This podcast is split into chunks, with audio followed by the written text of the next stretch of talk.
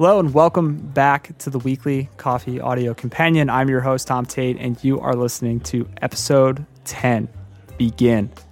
So it is Throwback Thursday on the audio companion. And what I wanted to try to do today, and I have no idea if this is going to be uh, an epic fail or wildly successful, I want to go all the way back to the very first weekly coffee issue uh, so I have a weekly newsletter called Weekly Coffee. You can sign up at weekly.coffee uh, and check out a new issue each Sunday.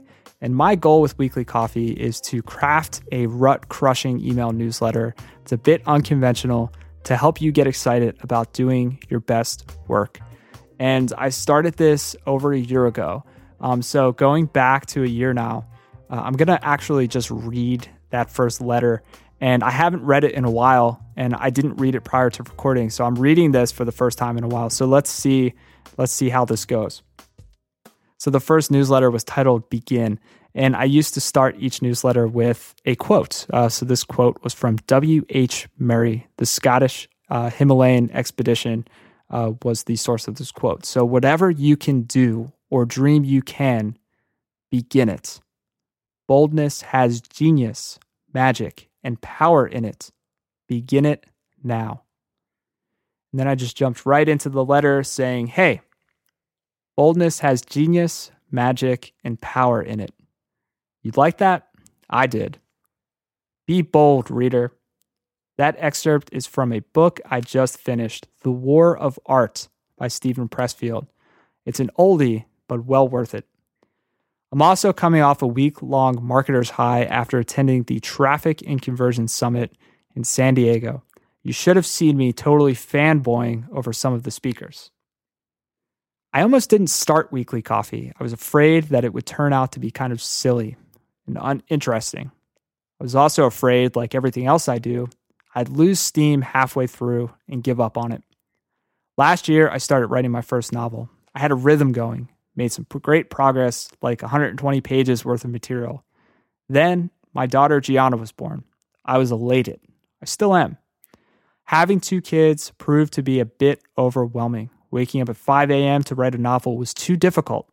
After working all day and parenting, cranking out 800 words at night was creatively impossible. But the start, the start felt great. I was finally doing it making my craft a priority carving out the time to say, I want this. And I missed that. I missed the fulfillment. For a while, that was my driving thing. What's your thing? What's your fuel? Are you waiting to start something and you just haven't taken the plunge? Is there something you used to do that you now miss doing? I'm right there with you. I've been flirting with the idea of picking my project back up, going back and forth. And then I stumbled upon this quote from Steven Pressfield's book Do it or don't do it. How simple, right? Either you do it or you don't do it. Be bold. And sure, starting is easy. Starting is the fun part where all the adrenaline and joy kicks in. It's sustaining the start. That's what kicks us in the shins. I could write a whole letter on sustaining the start, and I probably will. But don't worry about that just yet. Just find time to get going. Or if you are going, keep going. Verne Harnish spoke the second night of the Traffic and Conversion uh, Conference, and he said something about business that really resonated with my creative and personal pursuits as well. The main thing is to keep the main thing the main thing. I'm pretty sure that's a Stephen Covey line, and I love it. What's your main thing? What's the thing that's going to get you from where you are to where you want to be? Maybe it's a career goal. You might want to be a carpenter, dietitian, or your state's next governor. Maybe you just want freedom to be or create. You might want to be a full time writer, podcaster, or stay at home parent. It's all about finding that bridge, starting it, and sustaining the start. All right, here are two tactical things I've been doing to prioritize my craft and keep the main thing the main thing. The first is simple you got to make time for it. If you have something you want badly, whether it's to exercise, read more, learn a language, write a book, whatever, you just have to make time for it.